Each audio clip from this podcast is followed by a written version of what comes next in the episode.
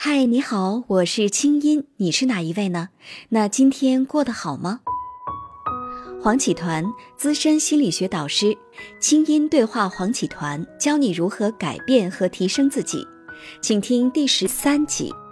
欢迎添加微信公众号清音，青草的青，音乐的音，回复好运2个字，每周会送出日本原装进口的清酿梅子酒，每个月会送出一部 iPhone7 手机，祝你好运。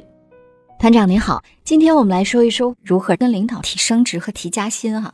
哎呦，我觉得这个是一个特别难的事情，至少来说我工作这么多年，我好像没干过这个事儿。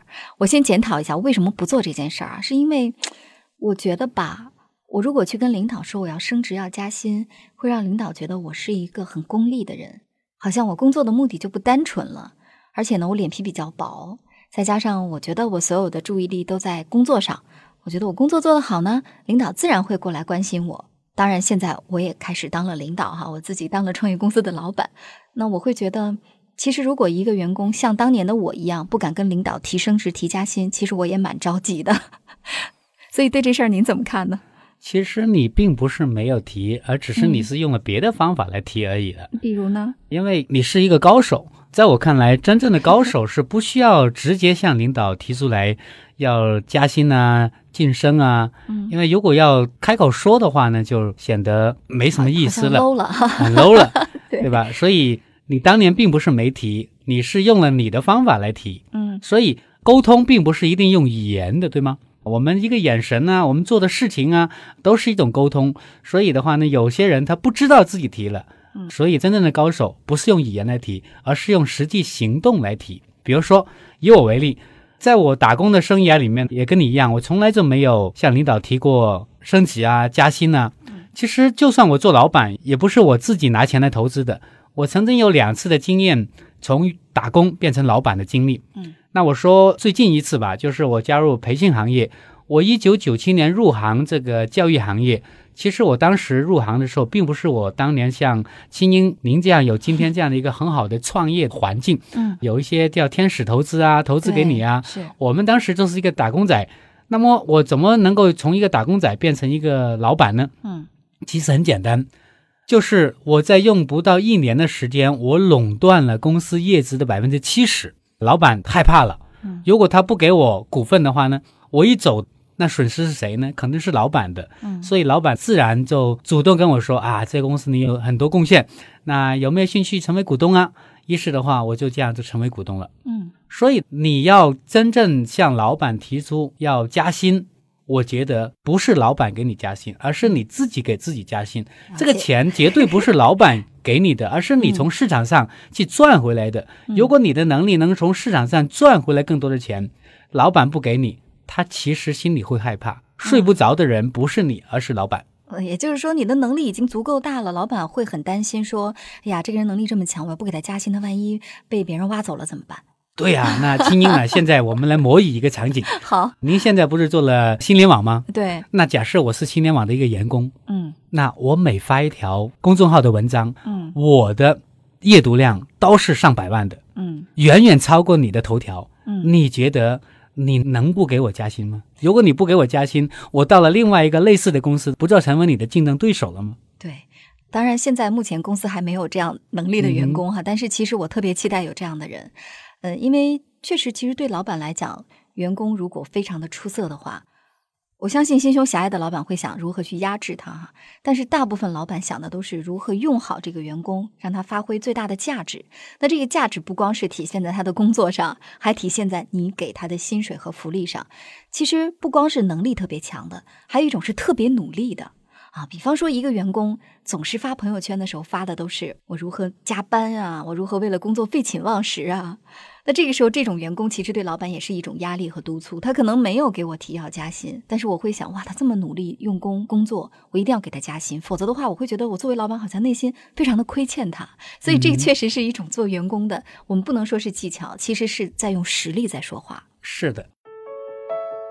清音心理访谈每周3上线，欢迎添加我的微信公众号清音，在那里每天晚上有我的晚安心灵语音、心理专家的情感问答和滋养心灵的视频、音乐和文字。听清音，学习爱，让你成为更好的自己。你的心事和故事，有我愿意听。你刚才说了一个词我不太认同，你说有些老板心胸比较狭窄，其实在我看来的话，没有心胸狭窄的人能做真正的大老板，因为他自己能做成一个企业的话呢，他一定是有他独特的地方，也就是说某些员工他看不懂老板，或者他看不明白老板，他就随便给老板贴上一个标签啊，这个老板心胸狭窄啊，我觉得一个心胸狭窄的人能成事吗？我不太同意这个观点，我觉得每一个老板都有他过人的地方，他才能成为一个老板，所以老板的眼睛我相信是雪亮的。是。那假如说如果真的我们碰到一些老板，我们称之为坏领导、坏老板，就是他确实是不够任人唯贤，他确实是看员工看走眼啊，他看不到我的努力和付出，他甚至在嫉妒我啊，那怎么办？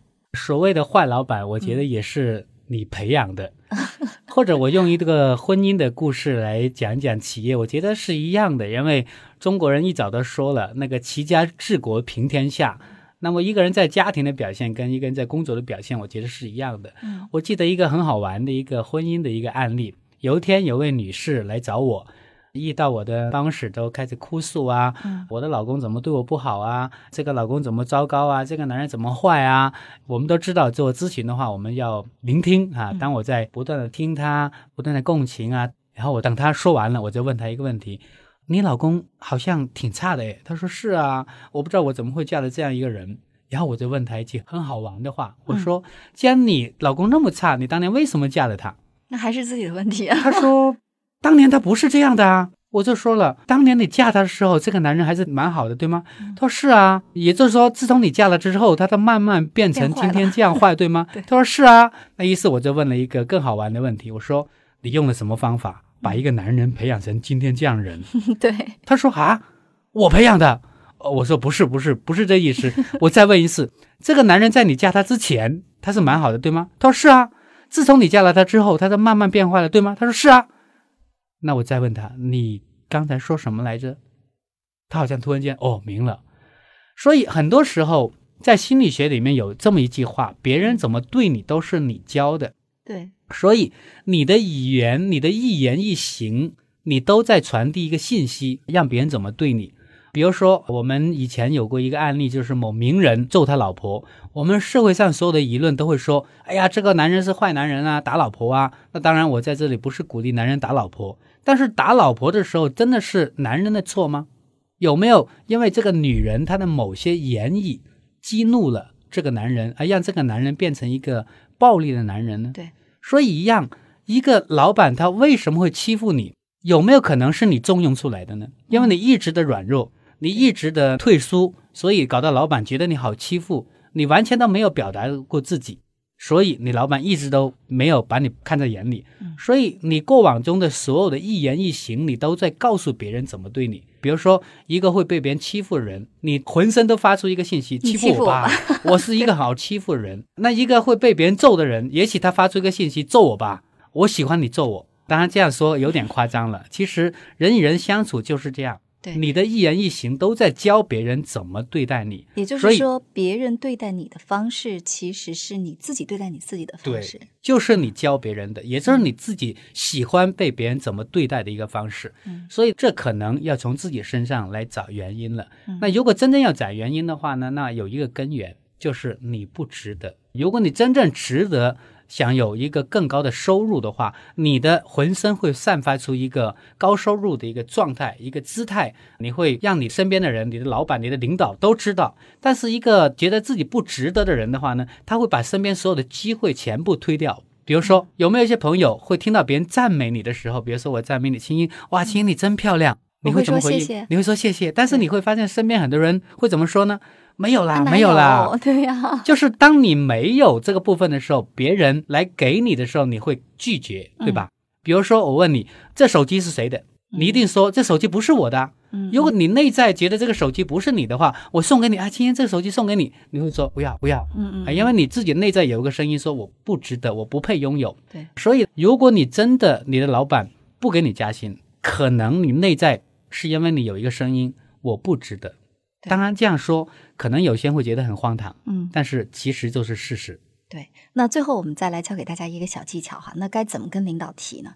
跟领导沟通这件事儿，不是你要跟领导提，嗯，而是你要跟自己提。你要真的从内在来肯定自己，我值得过更好的生活，所以我需要有更多的金钱。只有你自己真正认为你值得拥有更多的金钱的时候，其实你不需要用嘴巴来提，你的浑身就会散发出一个信息，老板他不得不给你加薪，当然前提条件是你拥有足够的能力。嗯，没错，所以提升自己无论如何都是在工作当中最最重要的事情。好了，我们今天就聊到这儿，下次呢，我们跟大家来探讨一下为什么别人有事业而我只有工作。我们来听听团长怎么说。清音系列心理访谈，你值得拥有更好的自己。清音对话心理专家黄启团，下周三继续为你播出。也欢迎添加我的微信公众号清音，你的心事有我愿意听，我们下周见。